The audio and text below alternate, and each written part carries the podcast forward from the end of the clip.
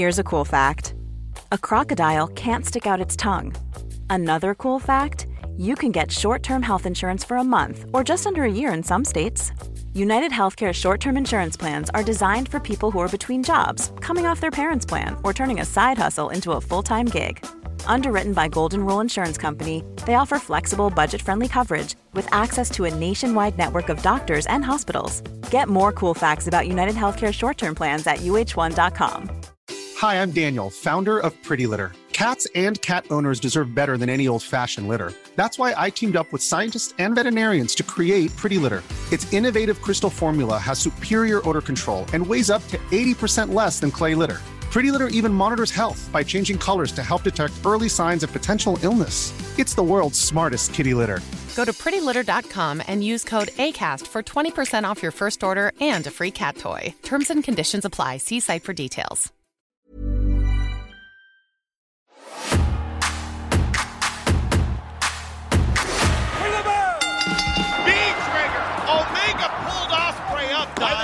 I think he had Gil Mio somehow, somehow back on his feet. Bandido fans have seen this before. Hello, everyone. It's Jack from Cultaholic with my first ever solo venture of a podcast. I'm a bit of a nervous Nelson because I've never really done this before, but I'm sure it'll be all right. Welcome to Matches of the Month. Bit of a working title. Every month I'll look at the greatest bouts that have taken place across the wrestling world USA, Japan, maybe the UK, maybe Mexico, wherever the great bouts have happened. And then at the end, I'll kind of keep a, a regularly updated top 10 at the end of each month of my personal matches of the year. And then by the end of the year, we should hopefully have, um, or at least I will have, my top 10 matches. But it's to help you as well, because in listening to this, hopefully you might hear about some matches that you've missed. You might be inspired to check some of them out, and maybe even step beyond your comfort zone, because I'm doing that as well. This month, just in researching this first edition of the podcast, I've looked at some matches from promotions that I've barely ever even really watched ever. It's not just about the matches of the month, it's about analysing what is likely to be the match of the year when all is said and done, the match of 2023. And I think that this month we've already had one prime, prime candidate that could still be in the conversation 11 months down the line. Well, we're heading to Japan. So a forearm driven right to the back of the head of Omega. And now Ospreay, look at Os Cutter. Here we go. Os, no. Wait a minute. No. Great core strength by Omega to block. Oh, no. Crushed him. Poison Rana. As you might have guessed, if you've glanced at the wrestling news over the past month, we're heading to Japan for Wrestle Kingdom 17, the Tokyo Dome edition of the show. There were two shows this year, of course. The first one in the Tokyo Dome was an all New Japan affair. The second one in Yokohama was New Japan versus Noah. That was kind of the theme going into that show. But the first one was your more classic Wrestle Kingdom. For those who don't know, it's New Japan's equivalent of WrestleMania. Every year it takes place in the first week of Jan, usually January 4th. And this year, um, it had our first prime prime candidate for match of the year. It is, of course, the the co-main event, the penultimate match of the show, the IWGP United States title match between Will Ospreay and Kenny Omega, returning to New Japan, shockingly, since he left for AEW. Um, the build to this one was a weird one, in my opinion. Weird work shoot insults for quite a few months, all over the internet, in different interviews and stuff with arguably limited effectiveness, you might say. Maybe I thought that because I wasn't so sure the match was even going to go ahead. Also, I was just sick of wrestling drama by this point, usually between WWE and AEW. But when New Japan got involved and Ospreay was shooting his mouth off about Omega, I was like, oh, come on now. Uh, it all actually turned out to prove me wrong and led to an absolute banger of a match in the Tokyo Dome. Um, also, I guess kind of there was a real compelling storyline going into this one, not just the the kind of sniping between both parties online, because you had um you had their clashes in AEW and multi-man tag matches and that sort of thing, but you also had this story of Ospreay saying that he is now the one carrying New Japan. Kenny walked out. Why does he deserve to come back and be the returning hero? When, excuse me, when Ospreay's been the one who's been there carrying the load. Um, so it was a weird dynamic, I thought, as well, with at least in my view going in, Ospreay was almost the de facto face defending the company. Omega is the one who walked out, and I thought he would be the heel. But then shortly after that, in fact, the night after at New Year's Dash, you had Kenny Omega teaming with Okada, the biggest face in the company. So it was a weird one because if you watch the way this match played out as well, I think it was wrestled with Ospreay as the face too and Omega as the as the heel, but I don't really I don't really know. Uh, the match defied my expectations, not in terms of its quality. It lived up to the massive hype that it had generated, but um, it defied my expectations in the way the match was, the, the format of the match, I suppose, the story that it told. I thought it was going to be a one-upmanship thing, um, with both men trying to out wrestle the other and out out showmanship the other. Turned out to be far more brutal and bad tempered than that, though. It was a dark match, man. Not a dark match. Like it was a it was a match with a with a dark side to it. Um, Kenny just dominating early on, and Ospreay trying to bravely fight back. That double stomp through the table on the outside, and the ludicrous DDT onto the top turnbuckle, and Ospreay being busted open from that, which you don't see that often at Wrestle Kingdom, might I add. Like sometimes you'll see blood in New Japan, but it's certainly not as common as in places like, for example, AEW. Um, yeah, just a far darker match than I expected. I thought they'd go all grand and epic, and it was kind of partly that. But as I say, there was a real nasty edge to this one too. Um, it shocked me, and and it, it, I think Kenny winning as well was the more interesting of the two results that they had available to them. And I guess this is going to build. I mean, I'm not the only person who's speculated this. I guess this is going to build up Ospreay for a big revenge victory. But but where? Like some people are saying, maybe at the next Forbidden Door show, which would certainly be very intriguing. I don't think they'll let Kenny just win and move on. I think Ospreay will get his win back. I don't even think Kenny Omega is the kind of guy who wants to get away with just not putting Ospreay back over. He's not Hulk Hogan, you know what I mean? He's going to want to he's to want to give Will his his due. Um, it's an interesting one for certain. We'll have to wait and see how it plays out. But in terms of the overall match of the year race, there's a reason I wanted to talk about this one first, not just because it took place early in the month. Um, I think this is a, our first clear frontrunner for match of the year. This this match could possibly still be talked about in in 11 months' time at the end of December as our match of 2023. That is not unusual given the way that Wrestle Kingdom shakes out. It always happens in January. It always has some very, very good matches on the card. But at the same time, I think that um, there, there's still a long way to go, you know. And there's been years where we've seen an excellent Wrestle Kingdom. We've thought, how could anything top that? And then, you know, by the end of the year, more things have happened, more things have topped it. Most people's consensus match of 2022 was that third FTR Briscoes match, the dog collar match, and that came really, really close towards the end of the year. So we'll have to wait and see what happens. Um, oh, just as an aside, that wasn't my favorite match of 2022. That was uh, probably the first Briscoes FTR match for me, just the, just a normal tag match. But your mileage may vary. All three of those matches were brilliant. Really interesting stuff to kick off the year at Wrestle Kingdom there between Ospreay and Omega. It wasn't even the first real banger of a match of 2023, though. That happened on New Year's Day uh, at a show called The New Year, also in Tokyo, Japan, at the uh, Budokan, I think, a Budokan, uh, Nippon Budokan, between uh, the Noah GHC heavyweight champion Kaito Kiyomiya and his challenger Kenoh. Kiyomiya somehow, somehow back on his feet, gets rolled over the apron into the ring.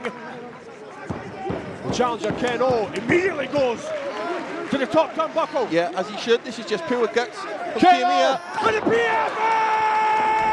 I'm not as familiar with Noah as I am New Japan, but what I will say is that uh, they have got some incredibly interesting wrestlers over there.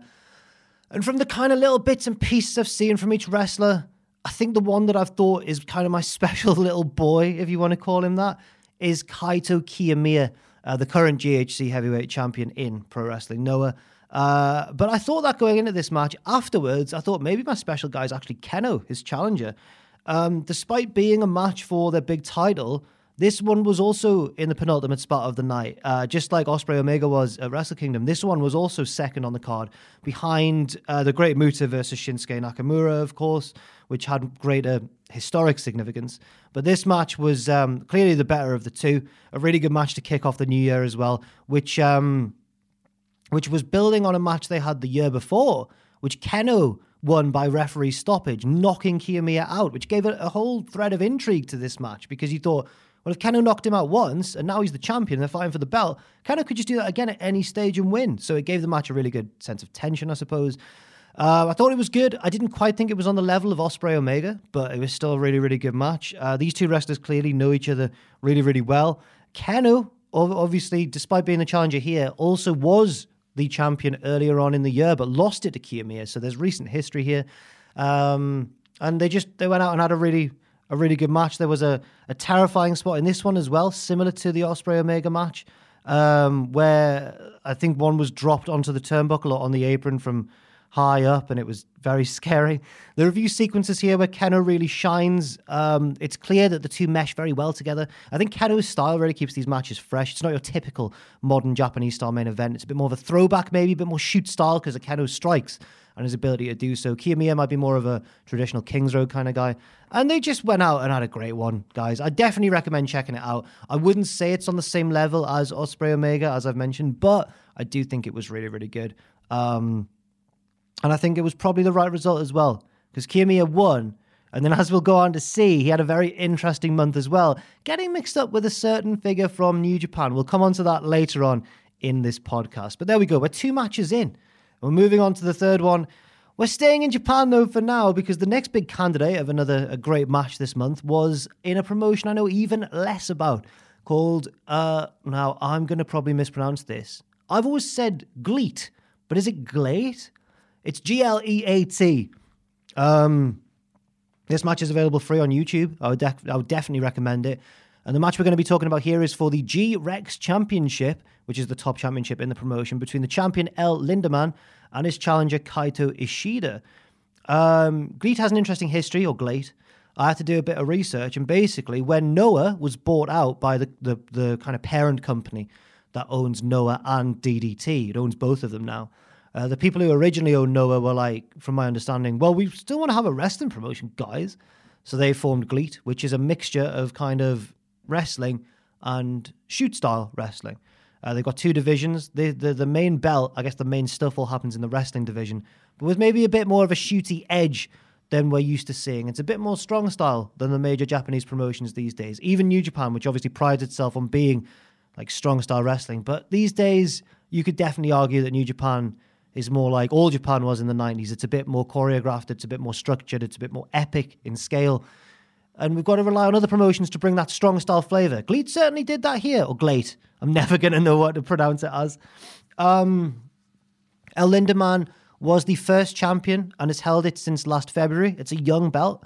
Uh, defended it in various different play against various different opponents. Sorry, and then Ishida challenged him. Kaito Ishida, the challenger here, is kind of a, a Dragon Gate boy who's now um, come along to GLEAT to try and win this belt. Uh, El Lindaman was also a Dragon Gate boy, but kind of became more of a freelancer and then settled in GLEAT and became its big the face of the company. El Lindaman's one of the most bizarre men I've ever seen. He's short, powerful, and wears the tiniest little trunks and just has this infectious babyface energy. Uh, the match, as a result, is really entertaining. It's in a smaller venue. You can really hear the crowd. You can hear the the impact on the canvas. I think it really added to the atmosphere. Um, I really, really enjoyed it. It was certainly one of my favorite matches of the month. And at the end of this podcast as well, I'm going to be doing like a top 10 of my personal matches of January. I'm going to keep that top 10 updated as we run through the year.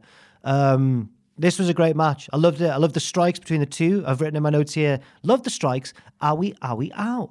Um, maybe one drawback you could argue, and this is maybe my own fault for not being more familiar with both men, but this felt like far more of a showcase for El Lindaman, the champion, who lost the match. Kaito Ishida is the second ever G-Rex champion in GLEAT. Uh, and the match felt like far more of a showcase for the outgoing champion. I came away from it thinking, well, I need to watch more El Lindaman matches, not I need to watch more Kaito Ishida matches. So I have to keep that in mind going forwards with the lineage of this title. Hopefully, Ishida can get some good defenses under his belt. But yeah, another good match. And we'll move on to America very, very shortly. But I'm just going to mention as well a match in Tokyo Joshi Pro uh, between Yuka Sakazaki, the champion, the Princess of Princess champion, and Miyu Yamashita. Um, the two aces of the company, I suppose, both of them are three time previous champions, with Miyu being the inaugural champion, looking to beat Sakazaki here to become a record four time holder. Ian, interestingly, Yamashita is also the current Eve champion in England and has said that if she was going to win this match, she was going to represent both promotions as double champion. Didn't happen. Yuka Sakazaki won. Fans of AEW might be familiar with Yuka. She's the magical like princess girl who came out to that outrageous theme tune that Ross, my colleague, loved so very much. Um, and they had a good match here as well. It was very tactical and edgy to start. And then, like the match in Noah, like the match in New Japan, a terrifying spot. Um, basically, Sakazaki's in the electric chair position. She leans backwards and sends Miyu all the way over the top rope to the floor hard. and the match kind of escalated from there. Two women who clearly know each other very well going at it, and eventually it was Sakazaki who picked up the win. Um, I don't really know what's next though for Tokyo Joshi Pro until well, I know they've got a WrestleMania weekend show in LA. And given the popularity of Tokyo Joshi Pro online, or the following it seems to have, I'd imagine that live show will be quite well attended and possibly have quite a passionate crowd behind it as well. So we'll have to wait and see. But there's just right. We're starting off the we're starting off the the whole podcast, I suppose, with four matches there that I've mentioned. We've got the New Japan one, the Noah one, the GLEAT one, and that Tokyo Joshi Pro one as well.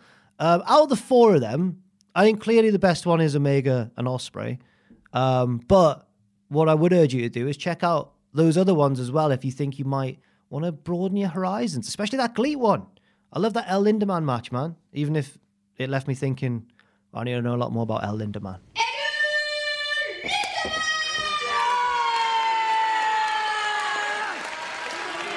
Let's have a look at what this idiot did in America. Moxley reared back for the lariat. Hangman counter with the elbow strike. And now, oh, lariat lands Moxley. Uh-oh, buckshot here. He's staggered. Got him Buckshot. staggered. Buckshot. Buckshot lariat. Can he get him? One, two, three. Hangman. What a return. What a win. Hangman Adam Page. Wow. Right, let's talk about America. Obviously, we had um, the Royal Rumble recently, didn't we? And I think that while it was, on the whole, quite an enjoyable pay per view or premium live event, I don't think any individual match on the Royal Rumble card was enough to be talked about in match of the year contention.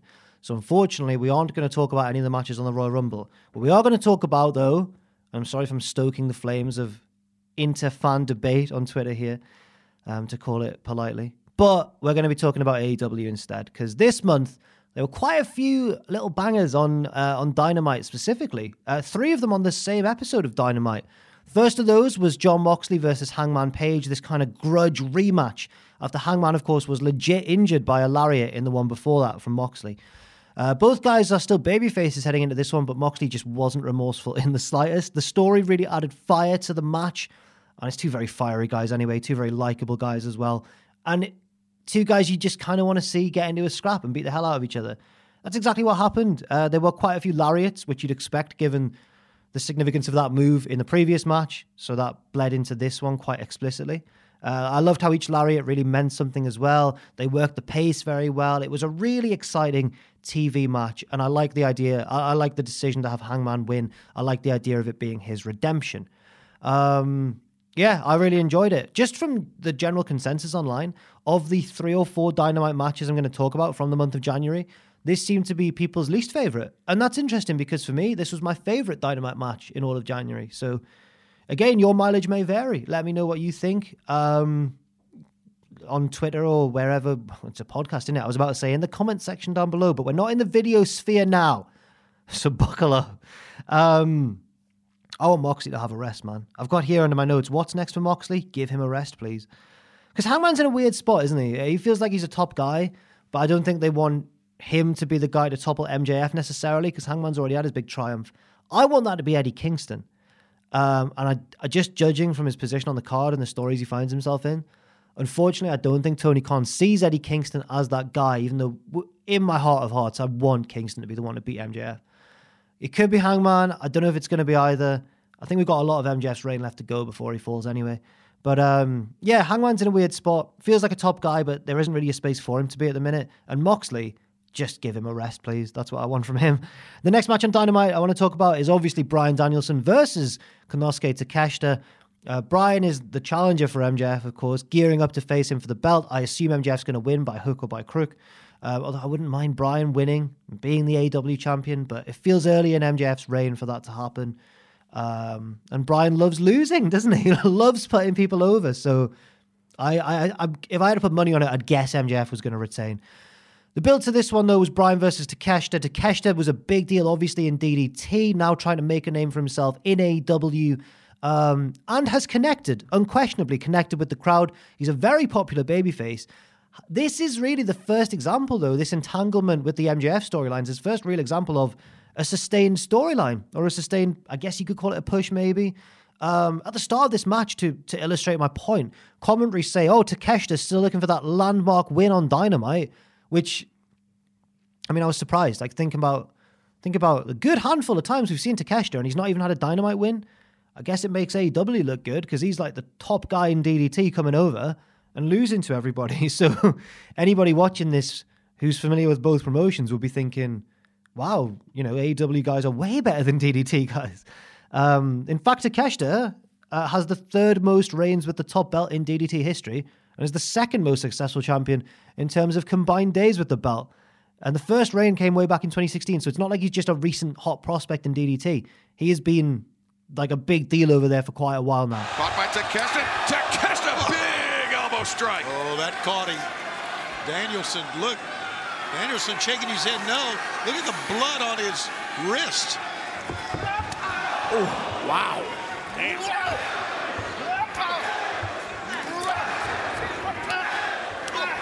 Danielson lands three, four, five in a row, but Takeshita comes back with his own. Sure thing. I, I was about to say, I think Danielson's got the quickness advantage, but the size and power right there. Oh! Great extension on the legs. I feel like we're watching Mox and Hangman again, like the first match we had tonight. That lariat from Takeshita, it's, I mean, it sounded like the crack of a home run coming off a bat. I like this match anyway, Danielson and Takeshita. I got a sense that people maybe preferred it to Moxley and Hangman, as I say. I preferred the earlier match a bit better, but this one was still great. Um, really, really good stuff. I think maybe lost its way a bit, like two thirds of the way through before finding its way back, uh, because they started brawling and stuff. It got a little bit messy here and there. And I know that feels real and everything, but we just seen a big brawl in Moxley versus Hangman, which was between two actual brawlers. I like this match when it was cleaner and when it was more technical because both Danielson and Takeshita really excelled when it got to that sort of stage. But I like the match anyway. I'm intrigued to see how that Iron Man match plays out with Danielson and MJF. And I'm intrigued to see what's next for Takeshita as well. Over the as the month progressed since this match, he still stayed in the mix on Dynamite, so that's that's good to see. And as I mentioned, even if the booking isn't always there for Takeshita in AEW, the crowd is still on his side, and that's always invaluable. Um, the third match on that same episode of Dynamite that I'm going to mention was uh, the AEW Trios Championship match, the best of seven series, the seventh match of the best of seven. Uh, Escalera de la Muerte, ladders of death between Death Triangle, Pac, Fénix, and Pentagon, and the Elite, the Young Bucks, and Kenneth Kenneth Omega. Omega popping up again already twice on this very podcast. Um, this series a lot of people, hey, look, a lot of people absolutely love this series. I actually agree with what Matthew said. Um, Botchamania Matthew, the famous Botchamania Matthew. He said on one of our podcasts that, um, I mean, first of all, Matthew was salty AF because because Death Triangle lost and Matthew wants Pac to win any match that he's involved in, understandably, being from Newcastle. But uh, I think Matthew's, I think the salient piece of information that Matthew was trying to get across was that you know the story didn't really make sense in these seven matches. Like you had you had the hammer being used in some of the matches, but then it was legalized, and then in this final match, the hammer was used, and it didn't even matter anyway because Omega got his hand smashed and still won the match and was still the guy to pull the belts down. I think I kind of agree with Matthew there to an extent. Actually, it's worth noting that Dave Meltzer gave this five stars. Um, I don't mind Meltzer's star ratings. I know a lot of people hate them, but for this this one, I think was maybe a bit overrated by Dave. Uh, I don't think it was a five. Um, obviously, the moves were spectacular. Uh, you've got six incredibly talented guys in there. And yes, it was a spot fest, which isn't necessarily a bad thing. That doesn't, just because a match is a spot fest, what I'm trying to say is there's a time and a place for spotty matches. A couple of things took it out for me a bit, though. Like the face heel dynamic seemed really off to me. They're all kind of faces, except for Pac, because uh, of the hammer use and everything. But also, there's the sense of like, it's not that deep. They just do cool stuff. But at the same time, I still don't find that a good enough reason because the elite are definitely presented as the baby faces here. There's the entrance, there's Carry On My Wayward Son. They're all the returning heroes. They've vanquished CM Punk from the company. And yet, you know, you got Don Callis on commentary heeling it up. You got Omega, who's just been to New Japan and bloodied Will Ospreay in a match where I really thought Omega was presented as the heel. I'm going to say it again. And um, that just didn't jive with the match for me, really. It affected it slightly. New Death Triangle cheating in the series, and yet a lot of people want Death Triangle to win, myself included. Even though they are the heels, the elite don't work for me as faces, unfortunately. Um, as I say, you've got Callis on commentary, you've got Brandon Cutler on the outside being a big stooge. That's what he does, and he does it really, really well. But it all works better when the heels. I don't know. It's just weird. You also had the crowd, by the way, who were very pro Death Triangle in LA. I guess LA is a big fan of Death Triangle, and why not? They're cool. They're cool as flip. Um, it was a fun match for certain, like definitely, but not match of the year quality for me. Um, despite getting five stars from Ravy Davy, none of the matches on the Dynamite that I'm talking about were really match of the year candidates, but they were all very good TV matches, and that made for an excellent edition of Dynamite. I just think that Mox Hangman was my fave. Um, I don't know. We'll see where it goes. The whole trios championship thing. I also want to mention a match from a different Dynamite a week or two later on as well, which was another Danielson match against Bandido. Uh, still part of Danielson's continuing road to MJF. Uh, Bandido is a luchador, but like has way more crossover appeal in America than most Mexican wrestlers at the moment. I think he's already done big things in Ring of Honor, where he's a former champion. PWG, where I think he is a former champion as well. Correct me if I'm wrong. Um, if you've never seen Bandido, he is a phenomenal all rounder because he's small and flippy, but deceptively really strong as well. Like he can actually be a power guy, um, and just has this incredible charisma about him, which is which is weird to say, or it's really impressive, I should say, because he's he's in a mask, and yet he still commands the charisma of somebody who w- you'd normally be able to see their face. Like he's just very easy to get on board with as a babyface. Uh, just has this cool factor about him. And and Danielson helped play up to that here. Danielson was kind of wrestling as the heel. Obviously, it was a face versus face match. It was really grapply at the start, uh, almost almost like British wrestling style, with like interesting and unique chain wrestling on the mat and counters and getting into weird positions and having to think and get out of them. They really slowed down the grappling. It wasn't like Zack Sabre Jr. style where people are frantically reversing and trying to grab a limb and it's all very urgent. This was more thoughtful and ponderous. But I think it worked for this match. I think it worked for this situation with both men really presenting what they were doing to the crowd and helping them get on board before things obviously escalated and it turned into more of a modern style match. Um, yeah, I really liked it as well. Um, Danielson's had a great month, of course, and I, I, really enjoyed Bandido coming in and and doing what he did with Danielson. And it's all helping. it sounds so stupid to say. It's all helping build Danielson towards this title match, even though we all know Bryan Danielson, we all know he's one of the greatest of all time. Bandido fans have seen this before. Good God. He goes over the top of Bandido. He can't cover. I think he can't cover. Danielson landed funny on his right arm that time, man. He... Bandido in search of that 21 plex. Here he comes. There it is. That's it. Dynamite had a great month. I just don't think any of those individual matches were match of the year quality, but certainly match of the month quality, which is why we're talking about them here.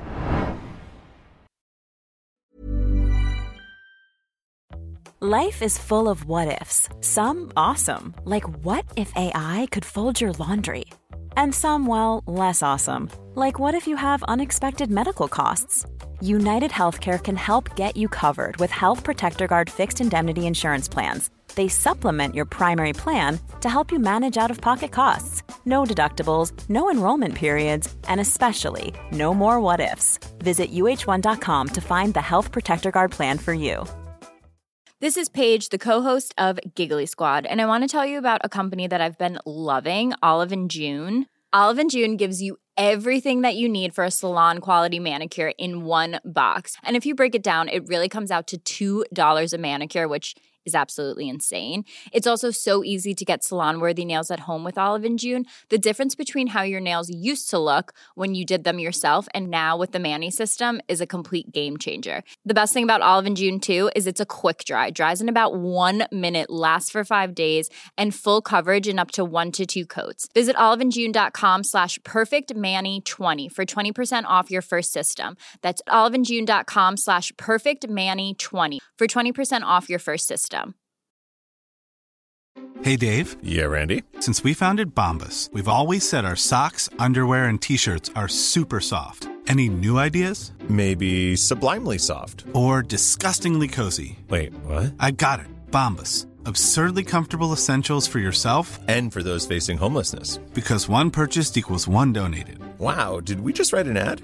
Yes. Bombas. Big comfort for everyone. Go to bombas.com slash ACAST and use code ACAST for 20% off your first purchase.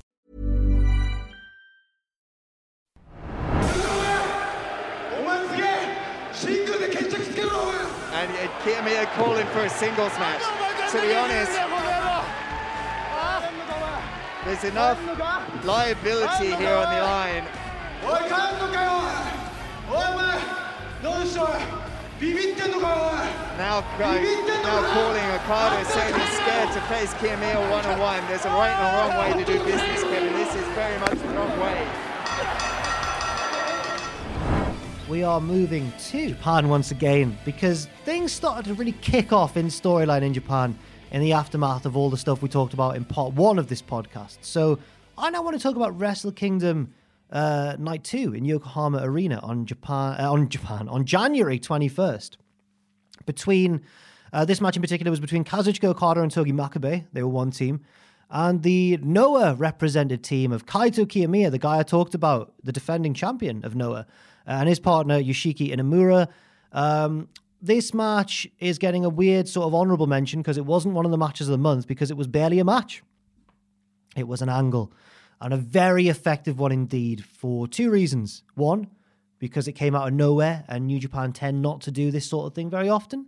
Uh, so it really worked because it was very unique. Like if this had happened in in a Western company, we'd have been like, okay, we see we see this multiple times like every show. But matches don't normally end like this in New Japan, so it was really, really interesting. Okada's got his opponent, he's got Inamura in a submission. Uh, Kaito Kiyomiya, the illegal man on the apron, comes in the ring. You may well have seen the gif on Twitter by now. Boots Okada in the face, bruises his face legitimately. Okada is shocked, and they have what is a really convincing shoot fight, which has obviously worked, but it's it's it looks really real. They're laying it in. Okada loses his composure. Okada's all about having composure, so that's unique to see. Um, and yeah, the other reason this was so effective was because of how real it seemed. Um, so it came out of nowhere and it seemed very real. Um, this is basically a build to a match next month, or in February, I suppose, this month, between Okada and uh, Kiyomiya, which should be very interesting. The top champion in New Japan and the top champion in Noah going at it. Uh, I I imagine Okada's going to win, but I wouldn't I wouldn't bet against Kiyomiya then being an entrant in the G1 Climax maybe later on in the year. We've seen it with Noah guys before. We've seen it with Marufuji, who's been in the uh, G1 Climax. We've also seen Katsuhiko Nakajima in the G1 Climax. And that is one half of the next match I want to talk about from this same show, Wrestle Kingdom in Yokohama Arena, um, where Nakajima, Noah's kind of resident bad boy heel asshole, took on uh, LIJ member and former New Japan champion Shingo Takagi. Um, Nakajima is one of the top Noah lads, but also one of the most controversial as well. Um, he had a really controversial 2022 shoot KOing two opponents in a matter of months. The first one was Tetsuya Endo, one of the top guys in DDT, and it was kind of it was kind of at a, a cross promotional show between like well, two of the promotions involved were Noah and DDT. So you've got Noah's Nakajima shoot KOing Tetsuya Endo, one of the top guys in DDT and champion of DDT at the time. It was really, really bad. Like it was really awkward. Um, when he did it, it meant that DDT had to vacate that belt because unfortunately Endo was concussed as a result of the slap that he gave him. Um, so you've got Nakajima suddenly the guy in Japan with like the most heat on him, like legitimate heat of anybody because he's he's messed up DDT's title plans. Um, he's made them vacate the belt and he's knocked out one of their top guys, who I think is presented on the pecking order in general, the sort of general Japanese wrestling landscape as higher than Nakajima anyway. After Nakajima did this, it it, it kind of as well though.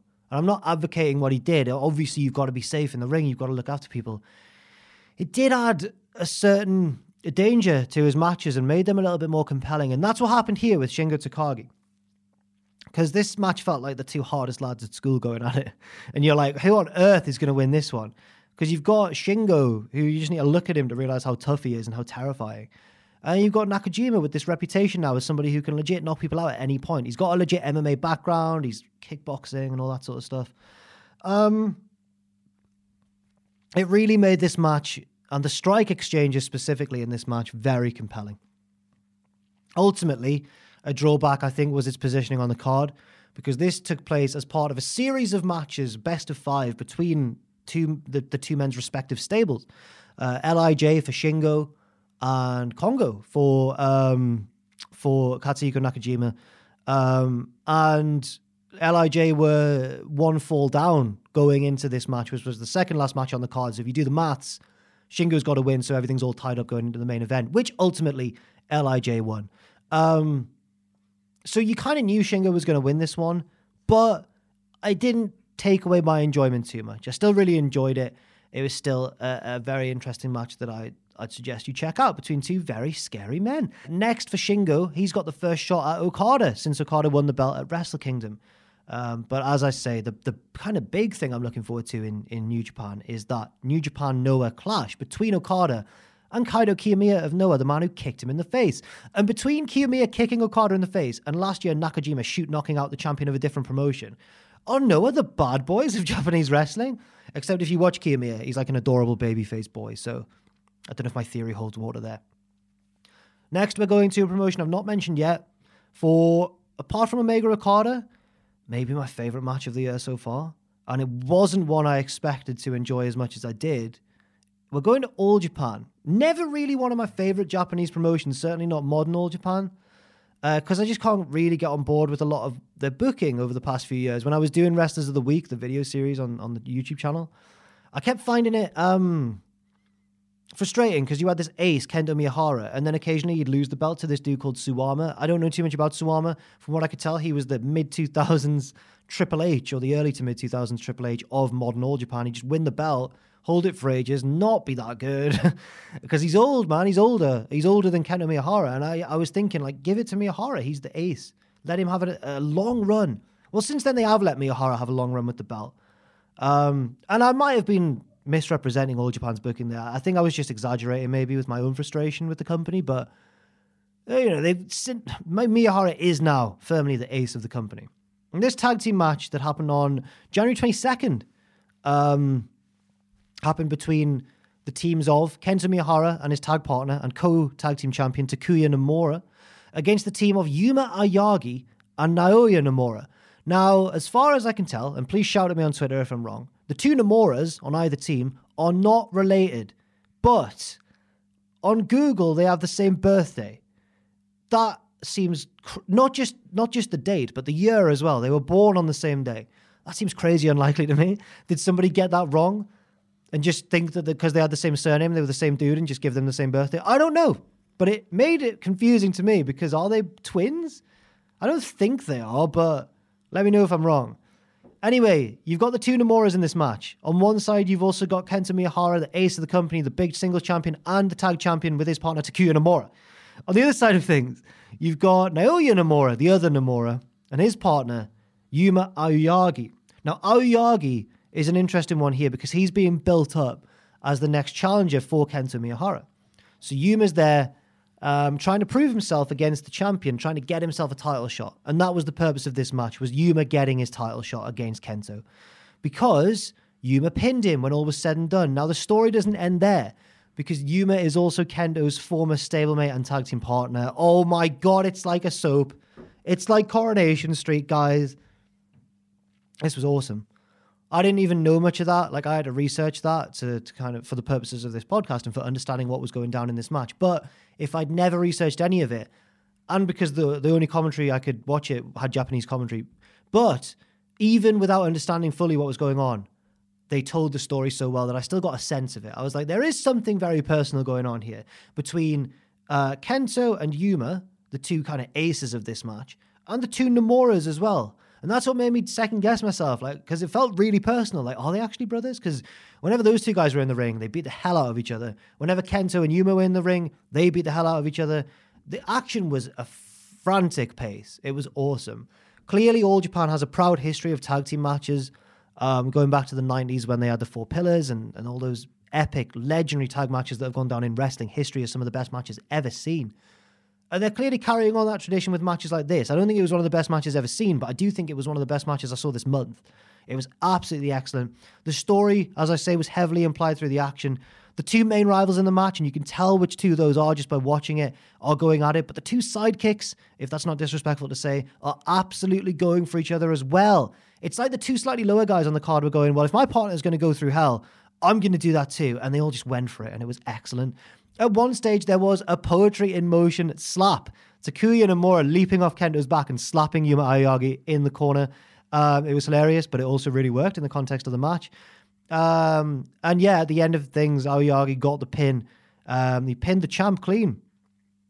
And uh, surely earns a title shot because of that. Um, loved it, man. Just an excellent match. I don't know what else to say about that one. Um, so we'll move on to the next one, which, oh my word, I've just seen what's next on my notes. We're going to DDT, right? So remember when I said that Nakajima from Noah, and apologies if all these wrestlers are confusing if you've never heard of them, but Nakajima, the bad boy, the one in Noah who knocked out two people shoot in 2022 and has a bad reputation now. So remember when he, I said he knocked out Tetsuya Endo, champion of, uh, of, of DDT, and they had to strip the belt from him because he got concussed. So then the man who won the vacant title in DDT was a man called Kazusada Higuchi. Now Higuchi, big scary bloke, massive jawline on him. and from what I can tell online, uh, Higuchi is like the guy that DDT fans want to see with the belt. So even though it didn't come about in ideal circumstances, and even though it was a vacated belt that he won, and even though it was the sad result of an injury to Endo, Higuchi now has the belt. Uh, it's it's what the fans wanted. Higuchi's got it, and um, had a bit of a sustained run, and then after you know pleasing the fans, he ran into this guy I've never seen wrestle before, Yuji Hino, and they had a match uh, just a couple of days ago, January 29th. Uh, Yuji Hino, when I was watching this match on my work computer, my colleague Jack Atkins walked past and went, "Oh, that's a that's a big boy." Yuji Hino is a tank, man. Like the the pair of them are scary men. Um, this was a real heavyweight title match, and apparently the second in a recent series between the two of them because the first match they had was just oh, I've knocked my water bottle over with excitement. Uh, the first match the two had last year was described as a chop battle. Um, I haven't seen that match, but if that was a chop battle, I want to know what this one was because they chopped each other infinite times. there were so many chops in this one; it was outrageous. At one point, it felt like experimental cinema, where I was like are they just going to do this for the whole match? Because they went chop, chop, chop, chop, chop. Then one of them rolled to the outside, so the other one followed him and chop, chop, chop on the outside. You see the blisters on both men's chest appear in real time as the match goes on, which isn't unusual in modern wrestling. We saw Sheamus and Gunther do that in Wales last year, but this was the chops were on a different level because they weren't doing any other moves. They were just doing chops. So at first I was like, well, I'm going to hate this match then. I was wrong. Um, because once the chops became different moves and once they finally started incorporating different things, even the odd shoulder tackle or headbutt or or, or forearm or suplex, even these basic moves meant so much more because we'd just seen a million and one chops. And it really it really laid a foundation for the match, which I now hate to admit because I, I, at first I was going, this is ridiculous, the amount of chops. But eventually, the context that it established in the match led to um, led to the non-chop stuff being really, really compelling, actually. Booking decision was interesting with Yuji Hino getting the win.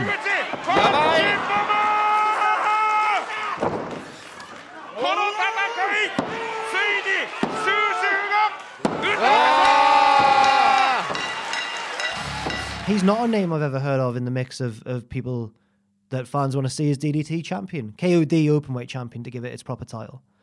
Um, Higuchi is like he was the guy, he was the chosen one who finally won the belt. Now he's lost it to this dude. And, and I've seen a lot of flack from people online saying, great match, but the result was wrong. And uh, I totally get where they're coming from, but I'm intrigued to see what's going on with this Hino guy. I like the idea of someone winning it almost out of nowhere. I don't know how built up he actually was, but it seemed like he was not the person people thought would beat Higuchi for this belt. And now I'm interested to see Higuchi getting it back. So it's set up a rematch, and I'm interested to see if they chop each other even more times. This time, please welcome the Mattaponi drum and dancers led by Chief Lionel Costello.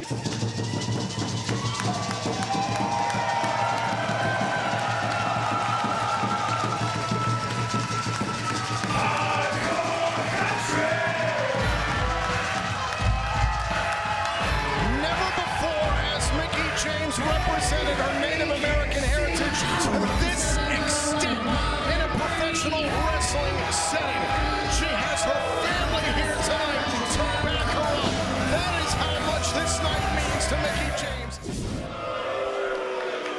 people stop it, counter it. I've seen all kinds of things, but to not budge is unreal.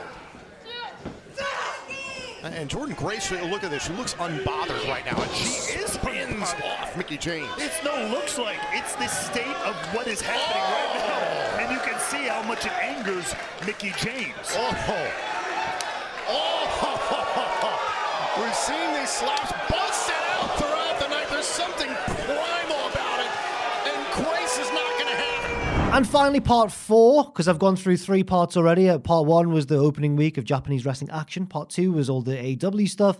Uh, part three was back to Japan, because they know how to put on good wrestling matches. Part four is kind of just miscellaneous, just matches from all over the place that I thought were good this month. So we'll run through. Um, Impact Wrestling, Hard to Kill in Atlanta, Georgia on January 13th saw uh, a main event between Jordynne Grace, the Impact Knockouts champion, and Mickie James.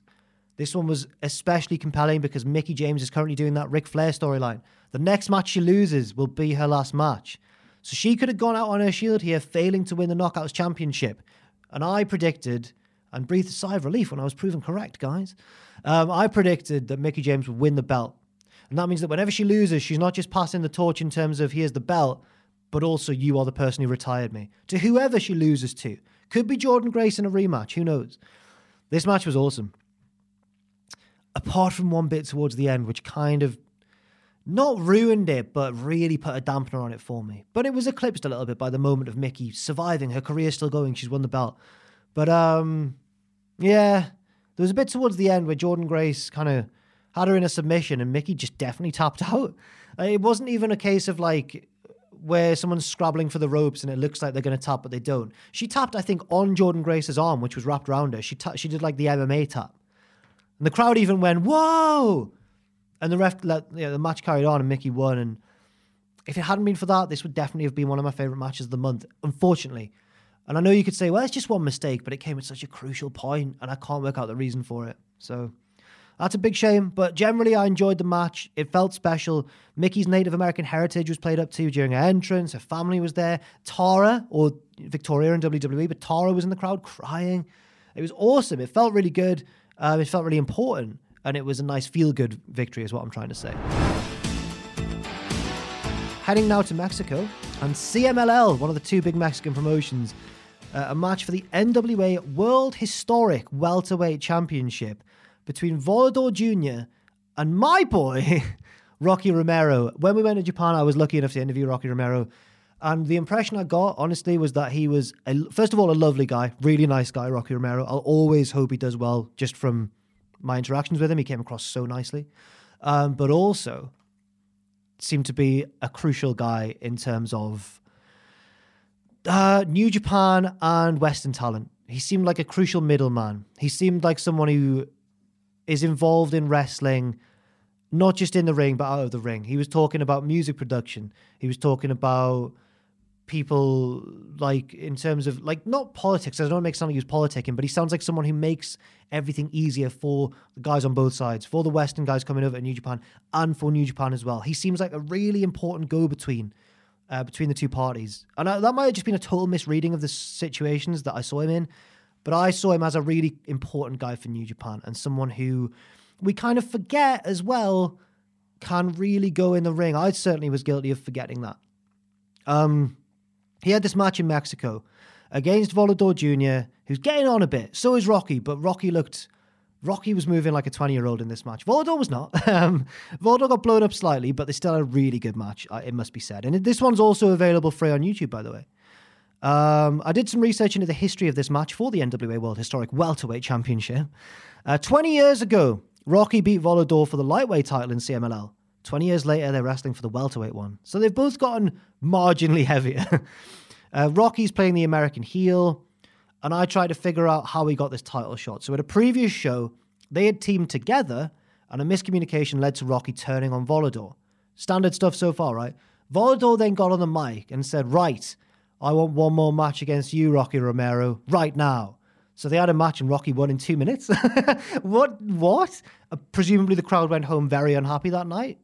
Um, I think I couldn't find it, but I think Rocky cheated to win inside two minutes, but it got him a title shot.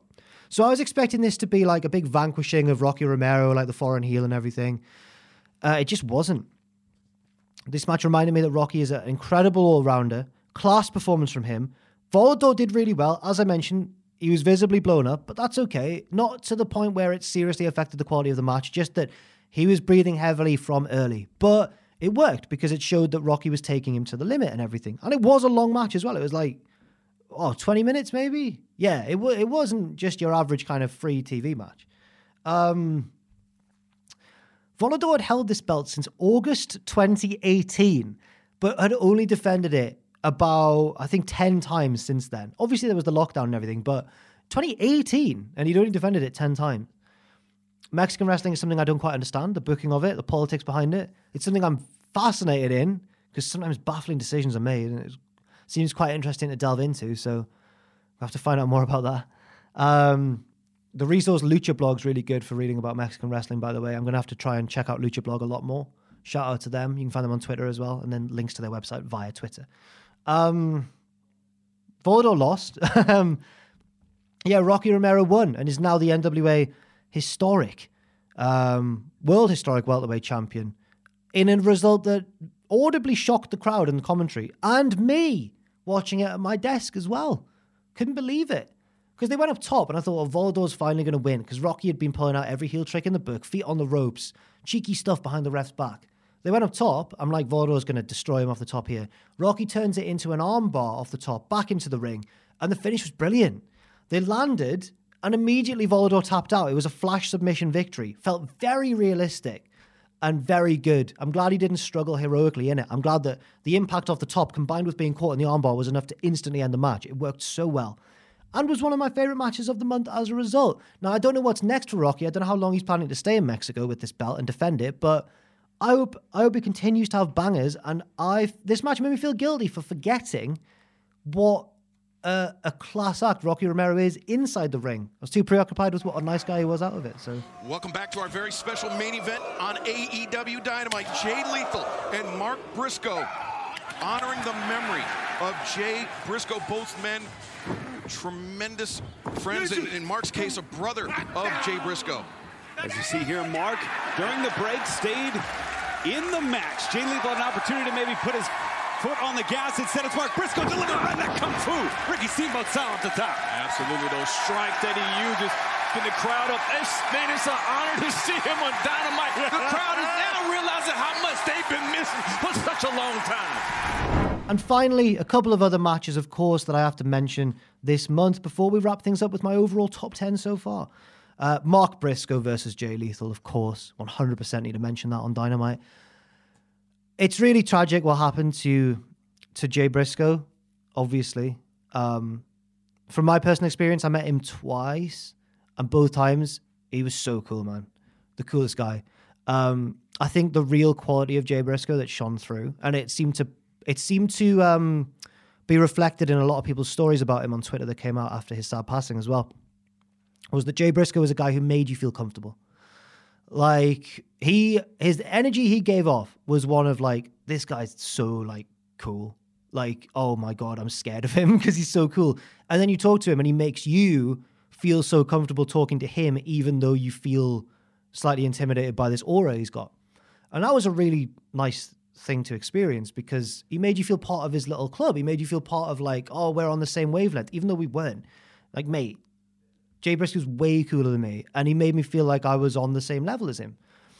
Um, and that sounds silly, but you know that's the impression you get from him. And everyone's stories about him that have come out since have all been along the same lines. I was new in this promotion. Jay Briscoe made me feel really welcome. I was nervous this day. Jay Briscoe made me feel really at ease, and that's how I remember him.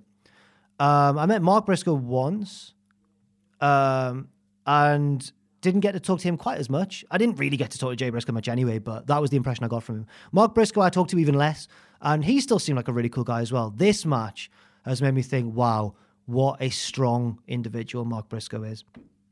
To go out on TV um, so soon after such a horrible event, you could tell it was like something he needed to do. And he, oh man, let alone how good the match was, because it was fantastic, but to be able to pull off that performance under those circumstances, and credit to Jay Lethal as well, of course, for playing his part. But Mark Briscoe, man, what a strong, strong individual. And for someone who's normally so funny and so comedic to go out there and put on an incredible, serious performance was just, it's one of those things you only see in wrestling. And unfortunately, it had to come about in such sad circumstances. But I couldn't not mention that match, even if, like, you know, it wasn't the most epic, structured, or longest match we've seen this month. It definitely deserved a mention on this list. Um, so that's my thoughts on that. And also a match on Rampage recently as well between Jamie Hayter and Emi Sakura. It was a non title match, but I believe it was a title eliminator. So if Sakura had won, she would have gotten a title shot. The legendary Emi Sakura, I should say. Uh, this was awesome. Both these women, like, trusted each other a lot with some of the drops and the suplexes they were doing. There were some really scary moments, but it was always in control. You can tell that both are incredibly skilled and physically strong. The way they were picking each other up and slamming each other down. Very impressive feats of strength there. And um, Jamie Hayter continues to be a highlight of the AEW women's division. I hope she gets more time on the shows. Great to see Emi Sakura back as well. Great to see her as a heel. Um, it was an interesting decision to have her as a heel because Jamie's a heel, but the crowd loved Jamie, so she's kind of a face, isn't she? Um, two badasses going back and forth. A great match. I wish maybe that it had been given a bit more time, but it was at least in the main event slot of Rampage. So there we go. And now the arm is hooked to ripcord. The Hayter That's got to do it. Two, three. Wow, man. Great match. There is your winner, the AEW Women's World Champion, Jamie Hayter. Excellent match, ladies. Yep. Best match that Emi Sakura has had in AEW, I'll tell you that for right now. Another classic battle in the women's division of AEW. So, my top 10 matches of the year so far. We are only one month in, but we'll see how it goes from here. At number 10, I'm kind of torn between two uh, Danielson versus Bandido and Mark Briscoe versus Jay Lethal. I'll give it to Mark Briscoe versus Jay Lethal just because of the unfortunate circumstances surrounding it, but the way that they rose to the occasion, especially Mark Briscoe. Uh, ninth, uh, Danielson versus Takeshita. Loved that technical matchup. As I said earlier, it lost its way a little bit for me when they went to the outside and started brawling, but the technical stuff was top, top notch. Number eight, Moxley versus Hangman, the lariat off of the century. Number seven, Shingo Takagi uh, versus Nakajima in that New Japan versus Noah clash um, on Wrestle Kingdom Part 2 in Yokohama. Number six, Rocky Romero vanquishing Volador Jr. in Mexico City to become the NWA Historic Welterweight Champion. Number five, Higuchi losing his DDT top title, the KOD Openweight Championship, to Hino in the weirdest chop war I've ever seen, but also curiously really enjoyed. Number four, uh, the first match of the year on New Year's Day, the first kind of great match of the year. Um, in Noah, Kaito Kiyomiya versus Kenoh. I talked about that right at the start of this podcast. Um, Kiyomiya picking up the win there. Number three, GLEAT, El Lindaman versus Kaito Ishida. Free on YouTube. Check it out now. Uh, G L E A T. GLEAT, GLEAT, GLEAT. Not sure. Number two, that sick All Japan Tag Team match where Kento Miyahara got pinned, and we'll see where that goes from there. I absolutely love this match. And number one, it's no surprise, but that's for a reason because it was excellent. Kenny Omega versus Will Ospreay at Wrestle Kingdom Part 1 in the Tokyo Dome. So thank you very, very much indeed for listening uh, to this slightly ropey first edition, maybe, of this podcast. Hopefully, I clean things up a little bit as it goes on, or maybe it'll get looser and more fun. We'll have to wait and see. I'll see you at the end of February. Hopefully, we can shake up that top 10 a little bit more. Let's all look forward to some bangers, and I'll see you very soon. Mom deserves the best, and there's no better place to shop for Mother's Day than Whole Foods Market. They're your destination for unbeatable savings, from premium gifts to show-stopping flowers and irresistible desserts. Start by saving 33% with Prime on all body care and candles. Then get a 15-stem bunch of tulips for just $9.99 each with Prime. Round out Mom's menu with festive rosé, irresistible berry chantilly cake, and more special treats. Come celebrate Mother's Day at Whole Foods Market. Planning for your next trip? Elevate your travel style with Quince. Quince has all the jet setting essentials you'll want for your next getaway, like European linen, premium luggage options, buttery soft Italian leather bags, and so much more. And is all priced at 50 to 80% less than similar brands. Plus, Quince only works with factories that use safe and ethical manufacturing practices. Pack your bags with high-quality essentials you'll be wearing for vacations to come with Quince. Go to quince.com slash pack for free shipping and 365-day returns. For all the wrestling headlines in just 10 minutes, search Cultaholic Wrestling News on Apple, Spotify, or wherever you get your podcasts from.